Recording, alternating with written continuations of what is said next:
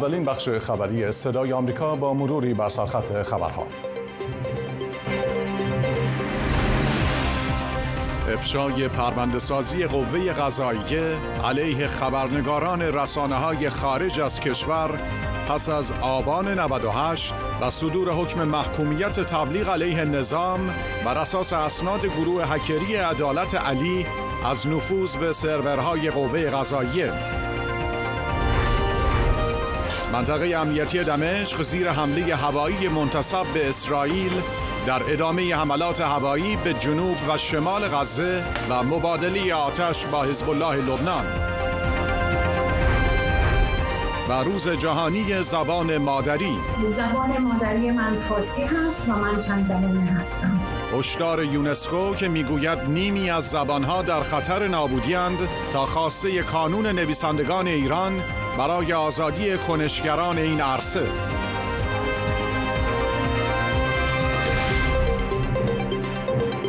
درود و سلامان از پایتخت بافتابی واشنگتن. بپذیرید خوش آمدید. بیننده خبر شامگاهی هستید در دوم اسفند 1402 با گذشت یک روز از انتشار اسناد سه میلیون پرونده پس از حک شدن سرورهای قوه قضاییه توسط گروه هکری عدالت علی جزئیات بیشتری از تلاش های گسترده امنیتی جمهوری اسلامی برای مقابله با گردش آزاد اطلاعات از طرق مختلف منتشر شد.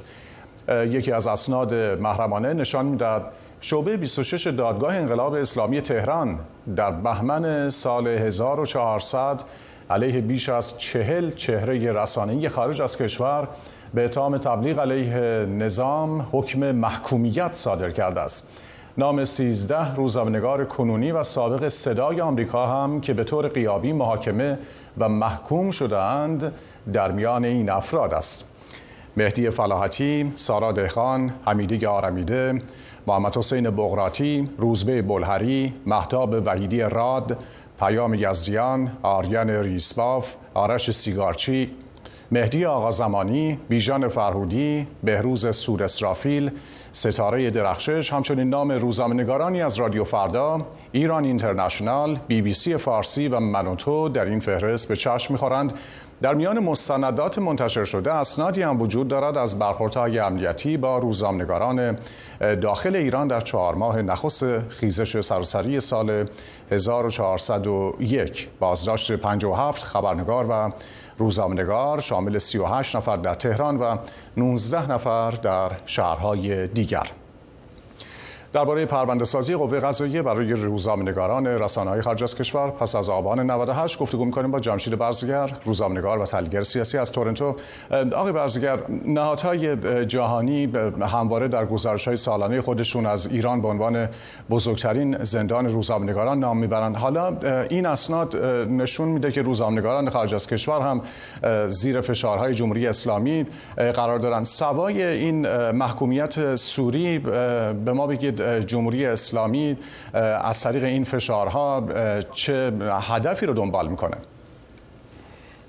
خب ببینید بخشی از اسناد منتشر شده و لو رفته از طریق حک سرورهای قوه قضایی بار دیگه به روشنی نشون میده که در واقع مجموعه حاکمیت جمهوری اسلامی که عموما هم در دست نیروهای نظامی و امنیتی است و تصمیمات اصلی از سوی اونها اتخاذ میشه و بعد به قوه قضاییه یا به اصطلاح قاضیان تحمیل میشه اون تصمیم گیری ها در واقع به طور سیستماتیک و پیوسته در یک جنگ علنی و آشکار با مردم و همه کسانی قرار گرفته که پیگیر منافع عمومی هستند و می‌خوان حقایق و اخبار رو منتشر بکنن. بنابراین به طور طبیعی در این میان روزنامه نگاران چه در داخل کشور و چه در خارج از کشور هدف اصلی این حملات و جنگ روانی قرار می‌گیرن. اگر به اصطلاحاتی که در این اسناد اومده دقت بکنید می‌بینید که در واقع اونها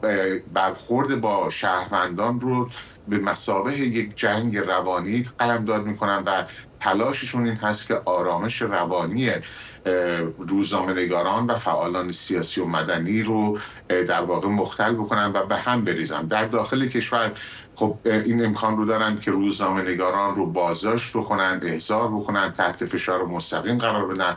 در مورد روزنامه نگارانی که خارج از کشور هستند چون دسترسی مستقیم ندارند در ابتدا تلاش کردند که از طریق در واقع تحت فشار قرار دادن خانواده ها اقدام بکنند سابقه این امر برمیگرده به انتخابات سال 88 در همون زمان به عنوان مثال خانواده خود من به شدت مورد آزار و اذیت قرار گرفتن و بسیاری از همکاران ما که نام برخی از اونها در این اسناد الان منتشر شده. البته در گذشته رسانه های مختلف مثل بی بی سی فارسی رادیو فردا صدای آمریکا و ایران اینترنشنال و منوتو به این اذیت و آزارها در واقع اشاره کرده بودن نهادهای مدافع حقوق بشر با تایید این اقدامات غیر انسانی غیر اخلاقی و غیر قانونی خواستار این شده بودند که جمهوری اسلامی خودداری بکنه از اذیت و آزار خانواده های روزنامه نگاران.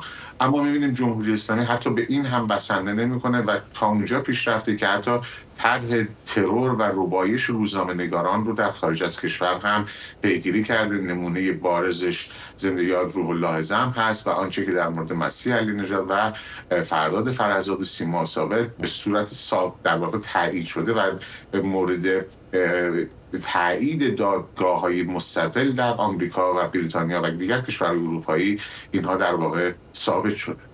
به رویکرد جمهوری اسلامی اشاره کردید و این جنگ روانی که حالا علیه خودش احساس می‌کنه. چرا به نظر شما فکر می‌کنید که جمهوری اسلامی فکر می‌کنه که می‌تونه برای فعالیت آزاد روزنامه‌نگاران خارج از کشور محدودیت ایجاد کنه و این گسترده شدن دامنه محدودیت ها برای روزنامه‌نگاران در داخل و خارج از ایران چه پیامدهایی به واقع رقم زده برای جمهوری اسلامی؟ ببینید واقعیت همین هستش که علیرغم همه تلاش هایی که صورت گرفته از سوی جمهوری اسلامی و تلاش های بسیار پرهزینه و در مواردی خونبار بوده که به قیمت زندگی افراد تمام شده اما روزنامه نگاران کوشیدن که به وظیفه اصلی خودشون که اطلاع رسانی دقیق و منصفانه رویدادها هست و مردم ایران عملا در داخل کشور از اون محروم هستن عمل بکنن بنابراین از این جهت تلاش هایی که صورت گرفته موفق نبوده و خب نمونه های بیشتری از نقض گسترده حقوق بشر رو در واقع به نمایش گذاشته. شما می‌بینید که این البته فقط محدود به روزنامه نگاران هم نیست. در سندی که منتشر شده متعلق هست به یک نشست شورای امنیت کشور دو روز پس از اعلام جان باختن زنده یاد محسا ژینا امینی مقام های شرکت کننده که عموما سرداران سپاه هستن مثل مهدی دریایی دریاداری مثل مهدی معصوم بگی محمد غلامرضا همه اینها. می‌بینیم که بدون اینکه حتی یک بار بخوام پیگیر این مسئله بشن که چرا یک شهروند یعنی محسا ژینا امینی به این شکل باید کشته بشه؟ تمام هم این هستش که چگونه در واقع مخالفان و معترضان رو سرکوب بکنن اجازه شکلگیری اعتراضات رو ندن و دست به تبلیغات و جنگ های روانی بزنن.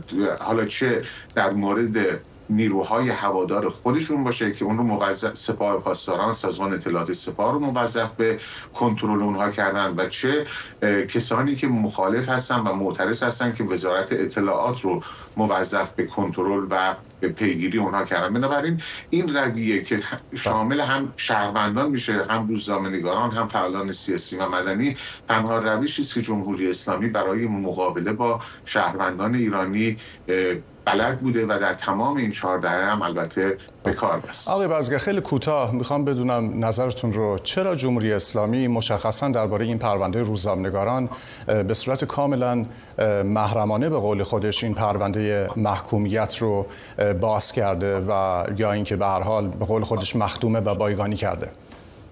ببینید واقعا خب چون این اقداماتی با توجه به بازسال جهانی که پیدا کرد و سیل محکومیت جهانی که داشت خب به اقدامی پرهزینه بود و در این حال بیفایده هم بود. یعنی تمام فشارهایی که به خانواده ها وارد کردن عملا باعث نشد که روند اطلاع رسانی از خارج از کشور متوقف بشه و روزنامه نگاران علا رقم همه فشارهایی که با آنها مواجه بودند و خانواده هاشون رو به خاطر فعالیت های خودشون تحت فشار می‌دیدن ولی عملا باعث نشد که به کار و وظیفه اصلی خودشون در قبال جنبش انقلابی مردم ایران عمل نکنند. بنابراین عملا هم این کار شکست خورده بود و به جز هزینه برای جمهوری اسلامی نتیجه ای نداشت. بنابراین در اون اتاقهای فکر خودشون تصمیماتی می‌گیرند اقداماتی رو به مرحله اجرا می‌گذارن و بعد هم به محض این وقتی که می‌بینند که ناکام هست اون رو متوقف می‌کنن دست به اقدامات دیگری می‌زنن یعنی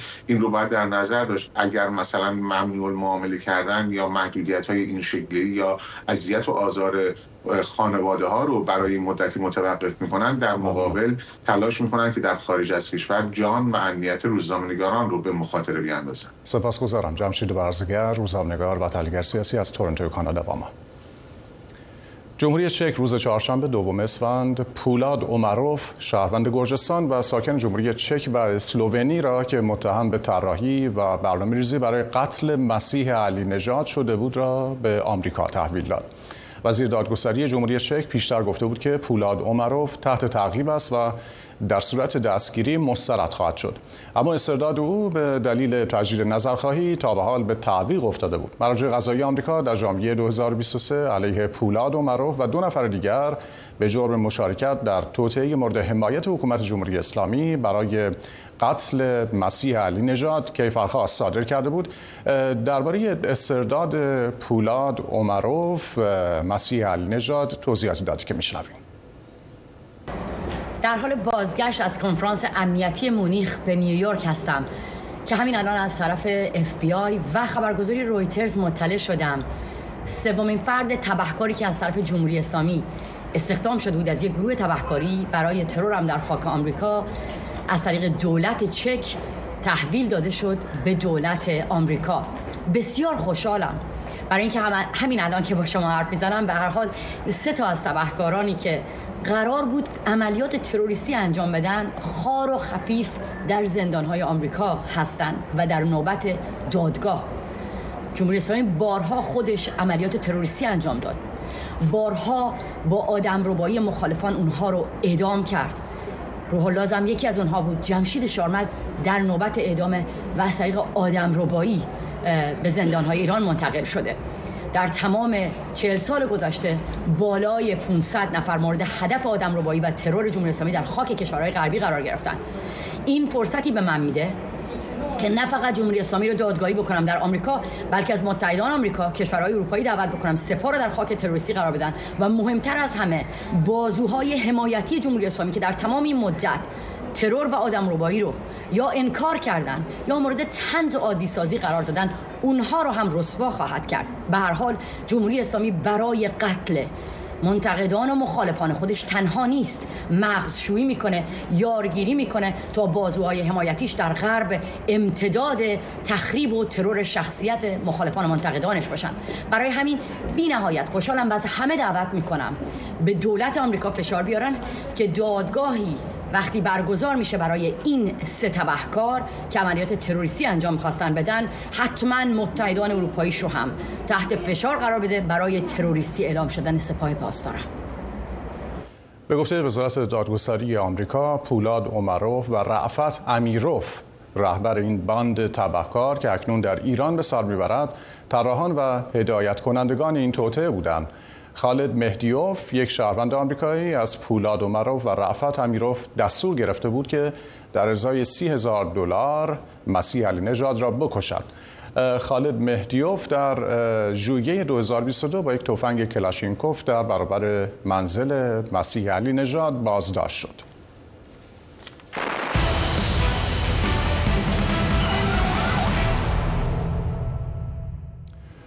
حمله های هوایی اسرائیل به شهر رفح ادامه دارد. هرچند هنوز ارتش به این جنوبی ترین شهر غزه حمله زمینی نکرده است. مبادله آتش در دو سوی مرز با لبنان هم قطع نشده و از قرار معلوم ارتش اسرائیل خود را برای حمله گسترده تر به لبنان آماده می کند مصر در دیوان دادگستری بین المللی خواستار تشکیل کشور مستقل فلسطینی شده و تاکید کرده بدون انجام این مهم صلحی در خاورمیانه در کار نخواهد بود. گزارشی از سیران شرفی در این باره. با وجود فشارهای شدید بین المللی برای برقراری آتش بس، حمله های هوایی اسرائیل به شهر رفح آخرین منطقه بازمانده در کنترل حماس ادامه یافته و ساکنان این شهر در پی حمله و تخریب خانه ها در روز چهارشنبه می‌گویند در رفح هم دیگر جای امنی وجود ندارد. اسرائیل می‌گوید حماس غیر نظامیان را سپر انسانی کرده و حاضر نیست به درگیری پایان دهد. رزمایش تانک و هلیکوپتر نظامیان اسرائیلی در بلندی های جولان. این بلندی ها در جنگ شش روزه سال 1967 به تصرف اسرائیل. ایان فرمانده تانک می‌گوید پیام ما روشن است. ما آماده ایم. خودم فکر می کنم کارم اینجا مهمه. این کاریه که ما باید بکنیم. بی برو برگرد. تهدیدات جدیه. اینو می‌دونیم. می‌دونیم دشمن چی می‌خواد. شک نداریم. البته موندن طولانی ما اینجا مشکلاتی داره اما قطعا لازمه که بمونیم. اسرائیل تهدیدها از ناحیه لبنان و حمله های مکرر حزب الله به شمال این کشور را جدی گرفته و برای حمله احتمالی گسترده آماده می شود. اینجا ستون دود بر فراز منطقه غازیه در جنوب لبنان به دنبال حمله های هوایی اسرائیل به مواضع حزب الله اسرائیل می‌گوید انبار سلاحهای حزب الله در نزدیکی شهر سیدا را هدف قرار داده. منابع امنیتی لبنان می‌گویند کارخانه ها و مراکز صنعتی هدف قرار گرفته. و در ادامه کار دیوان دادگستری بین المللی لاهه در رسیدگی به شکایت تشکیلات خودگردان فلسطینی در غیرقانونی خواندن اشغال سرزمین های فلسطینی از جنگ شش روزه 1967 تا کنون نماینده مصر روز چهارشنبه با انتقاد از سیاست جاری اسرائیل در غزه بر حق فلسطینی ها در داشتن یک کشور مستقل تاکید کرد. Egypt firmly denounces مصر قاطعانه محرومسازی جاری فلسطینی ها از حق دائمی غیرقابل واگذاری و خدش ناپذیرشان در خودگردانی را محکوم می کند. همان گونه که فلسطینی ها می گویند اشغال دائمی نقض این حقوق است. نگاه کنید به ویرانی گسترده ای که اسرائیل در غزه به راه انداخته. آن هم پس از سالها تحمیل شیوه های قرون وسطایی محاصره که نماد تعرض اسرائیل به این حقوق است. نماینده مصر در دادگاه بر این نکته پافشاری کرد که تا زمانی که اشغال سرزمین فلسطینی ها پایان نیابد و مردم این سرزمین مورد حمایت کامل قرار نگیرند صلحی در منطقه برقرار نخواهد شد. اسرائیل در دادگاه حاضر نشده اما در یادداشتی خطاب به قضات تاکید کرده که مداخله دادگاه به گفتگوها درباره حل مشکل از سوی هر دو طرف آسیب میرساند. سیران شرفی صدای آمریکا. ریچارد ویسک مشاور حقوقی آمریکا در دیوان دادگستری لاهه امروز چهارشنبه گفت این دادگاه نباید خواستار خروج فوری و بیقید و شرط اسرائیل از سرزمین های فلسطینی شود. او گفته رأی این دادگاه باید بر اساس چارچوب اصل اولیه زمین در ازای صلح باشد. در این بین وتو پیشنویس قدنامه شورای امنیت سازمان ملل برای برقراری آتش بس در درگیری اسرائیل و حماس توسط آمریکا موجی از انتقاد را به دنبال داشته. گیتا آرگن از وزارت خارجه آمریکا با ماست. گیتا استدلال به آمریکا در دیوان بین المللی دادگستری رو مشخصا برامون توضیح بده. حتما. آمریکا میگه که خب اول اینو بگم که در گزارش همکارمون الان شنیدیم که فلسطینی ها از دادگاه خواستن که نظر بده در این رابطه فقط در رابطه با اسرائیل. اما آمریکا میگه که نه باید عملکرد دو طرف رو در نظر بگیری. و ضمنا علاوه بر فلسطین ها مجمع عمومی سازمان ملل بود که از دادگاه خواسته بود که رسیدگی بکنه در مورد سیاست های اسرائیل در عراضی فلسطینی ها حالا دقیقا از دادگاه چی خواسته شده؟ اینو از زبان مشاور حقوقی آمریکا میشنویم. The court should not find that Israel is دیوان نباید بگوید طبق قانون اسرائیل ملزم به خروج فوری و بدون قید شرط از عراضی اشغالی است. دیوان می تواند مسئله ای را که به آن ارجاع شده در چارچوب اصل زمین در ازای صلح و در چارچوب اصول قوانین اشغال عراضی به آن رسیدگی کند. این اصل زمین در ازای صلح همونیه که سال هاست کشورهای مختلف عرب و آمریکا دارن سعی می‌کنن که اونو اجرا بکنن. آمریکا همین مشاور حقوقی اونجا گفت که این اختلاف دیرین است و بعد از طرف مذاکره حل بشه. ضمن این که انتقاد هم کرد گفتش که این دیوان طبق تعریف سازمان ملل از وظیفه‌ای که داره نمی‌تونه نظر یا دستور به این شکل بده. اون هم باید طرفین رو تشویق به صحبت و مذاکره بکنه.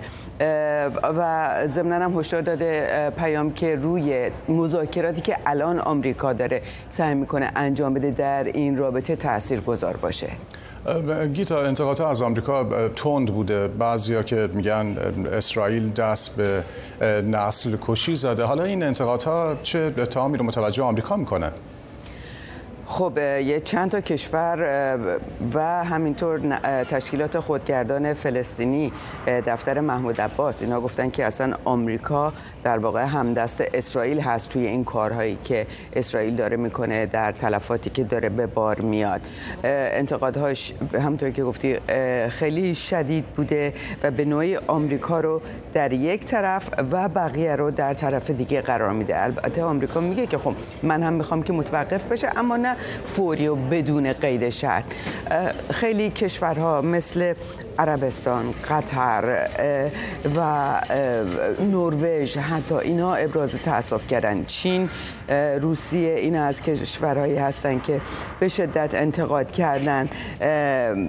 چین مثلا گفته که این پیام درستی به دنیا نمیرسونه. الجزایر خودش که این پیشنویس رو ارائه داد گفتش که این در واقع باعث ادامه بیثباتی و جنگ میشه. پیام؟ ممنونم. گیتا آرگن از وزارت خارجه آمریکا. با ما. سپاس گذارم. و ما در ادامه این بخش خبری.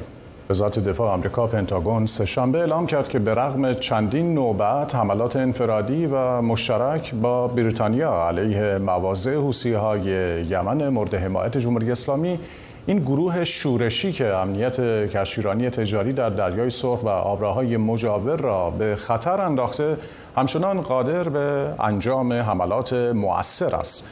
سابرینا سینگ معاون سخنگوی پنتاگون همچنین سرنگونی یک پهپاد آمریکایی توسط ها را تایید کرده گزارشی از فرهاد پولادی.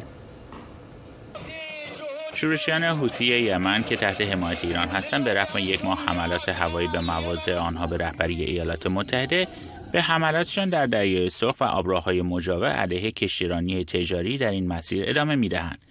در این هفته آنها به یک کشتی تجاری آسیب جدی وارد کردند و یک پهپاد آمریکایی به ارزش دهها میلیون دلار را سرنگون کردند. مقامات پنتاگون اذعان دارند که با وجود یک ماه حملات هوایی به رهبری ایالات متحده شورشیان حوثی یمن همچنان قادر به انجام حملات مهم هستند. ما تا کنون توانسته ایم توانایی های حوسی ها را کاهش دهیم. من نمی توانم بگویم که توانسته ایم تک تک محمول هایی را که به احتمال زیاد از ایران به آنها رسیده است متوقف کنیم. اما توانسته ایم توانایی های آنها را به میزان قابل توجهی کاهش دهیم. سابرینا سینگ معاون سخنگوی پنتاگون ادامه داد. به علت ادامه ارسال تجهیزات از سوی ایران توانمندی حوثی ها پیشرفته تر هم شده است. حملات آنها پیچیده تر می شود. شنبه سنتکام اعلام کرد که حوثی ها برای اولین بار از یک زیردریایی بدون سرنشین برای حمله استفاده کردند. بنابراین قطعا حملاتشان با استفاده از این نوع های پیچیده انجام شده و ما می‌دانیم که آنها از کجا می آیند. ما می‌دانیم که ایران ارسال این گونه تجهیزات به آنها را ادامه می دهد و حوسی ها آنها را به سمت کشتی های آمریکایی شلیک می کنند. حوسی های یمن برای هدف قرار دادن کشتی ها علاوه بر های انتحاری از موشک های کروز و بالستیک ضد کشتی هم استفاده می کنند. سخنگوی وزارت دفاع آمریکا در ادامه کنفرانس خبری سرنگونی یک پهپاد آمریکایی توسط حوثی‌ها را تایید کرد. من می توانم تایید کنم که در سیوم بهمن ماه یک فروند MQ-9 ایالات متحده در سواحل مناطق تحت کنترل حوثی‌ها در یمن در دریای سرخ سرنگون شد یا سقوط کرد. نشانه های اولیه حاکی از آن است که پهپاد گفته شده توسط موشک زمین به هوای حوثی‌ها سرنگون شده است. از نظر گزینه‌های بازیابی لاشه آن می‌دانم که سنتکام در حال بررسی است. اما من فکر نمی کنم در حال حاضر آن را بازیابی کرده باشند. در همین زمینه ها بامداد سهشنبه تصاویری را منتشر کردند که یک موشک پس از اصابت به شیعی دوردست منفجر می شود. این گروه شورشی می‌گوید که این تصاویر سرنگون کردن پهپاد آمریکایی MQ9 در سواحل هدیده است. در ادامه این کلیپ قطعات تجهیزات الکتریکی را که از آب گرفته شده را نشان می‌دهد که کارشناسان می‌گویند عمدتا در پهپاد MQ9 به کار گرفته می شود. از زمانی که حوسی ها صنعا پایتخت یمن را در سال 2014 تصرف کردند ارتش ایالات متحده حداقل چهار پهپاد را بر اثر سرنگونی توسط این گروه مورد حمایت تهران از دست داده است خبرگزاری دولتی سوریه از مرگ دو نفر در حمله هوایی روز چهارشنبه اسرائیل به یک محله مسکونی در دمشق خبر داد. به گزارش منابع امنیتی شماری غیر نظامی هم در این حمله زخمی شدند. مسعود ملک گزارش می‌دهد. به گفته یک منبع نظامی حمله به یک ساختمان مسکونی در محله کفرسوسه ساعت 9 و 40 دقیقه صبح رخ داد که سبب مرگ دو نفر و زخمی شدن چند تن دیگر شد. به گفته این منبع موشک ها احتمالاً به هدف مورد نظر اصابت نکردند. خیلی غم انگیزه نمی‌دونیم چی کار کنیم. اینجا یک محل مسکونیه و همه غیر نظامی محله کفرسوسه به گزارش رویترز یک محله مسکونی در مجاورت یک مجتمع بزرگ امنیتی سوریه است که تعدادی مدرسه و مراکز فرهنگی وابسته به جمهوری اسلامی در آنجا واقع شده. کفرسوسه یک سال پیش نیز هدف حمله هوایی اسرائیل قرار گرفت که منجر به مرگ شماری از کارشناسان نظامی جمهوری اسلامی در پایتخت سوریه شد. اسرائیل به ندرت درباره حمله به مواضع نظامی در سوریه اظهار نظر می کند یا مسئولیت آن را بر عهده می گیرد. رویترز به نقل از شاهدان عینی گزارش داد صدای انفجارهای مهیب پیاپی و آمبولانس هایی که به سوی محل انفجار در حرکت بودند دانش آموزان یک مدرسه محلی را دچار وحشت کرد شاهدان عینی همچنین از شنیدن صدای انفجار بزرگ دیگری در بعد از ظهر چهارشنبه خبر دادند که ساختمان های دمشق را لرزاند رسانه های جمهوری اسلامی می‌گویند هیچ شهروند ایرانی در حمله های روز چهارشنبه دمشق کشته نشده. جمهوری اسلامی در خلال جنگ داخلی سوریه در بیش از یک دهه گذشته از بشار اسد رئیس جمهوری آن کشور پشتیبانی کرده و حمایتش از دمشق و حزب الله لبنان بهانه اصلی اسرائیل برای حمله های مداوم به مواضع نظامی حکومت ایران و گروه های نیابتیش در سوریه محسوب می شود.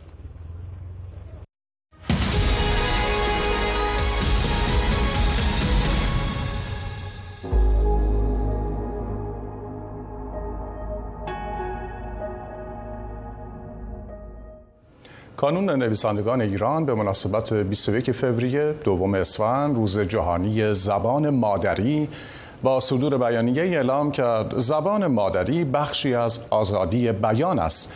در این بیانیه آمده هنگامی که فریاد ژان جیان آزادی یا زن زندگی آزادی از کردستان برخواست و با همین لفظ بر زبان و قلم و پرچم معترضان در جای جای ایران جاری شد و از آن نیز برگذشت و شهرهای بسیاری را در جهان در نوردید. فقط اسم رمزی برای اعتراضات آزادی خواهانه نبود بلکه پیامی مهم با خود داشت. کانون نویسندگان ایران افزوده تفاوت زبانها نمی‌تواند نافی همبستگی انسانها باشد. قادر است پیوند مردمان را مستحکم کند و اضافه کرده این صاحبان قدرت و اندیشه های واپسگرای ضد آزادی و همگرایی انسانی هستند که از تفاوت زبانها اختلافات قومی می‌سازند و میان مردم میپراکنند.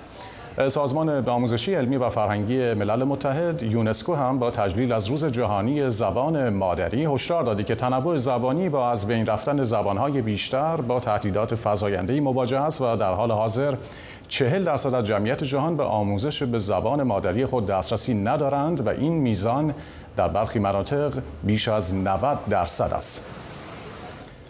بیننده برنامه اخبار شامگاهی صدای آمریکا بودید. تا بخش بعدی خبر می‌تونید بیننده برنامه های بعدی بحث برانگیز و ویژه برنامه باشید. برای پیگیری خبرهایی هم بیشتر هم وبسایت صدای آمریکا رو با آدرس voanews.farsi.com دنبال کنید. کیو آر کدی هم که روی صفحه گیرنده اگر ظاهر شده با تلفن همراه اسکن کنید. به وبسایت صدای آمریکا دسترسی خواهید داشت. سپاسگزارم که با صدای آمریکا همراه هستید. پیام یزیان هستم و به شما بدرود میگم. شب روزتان خوش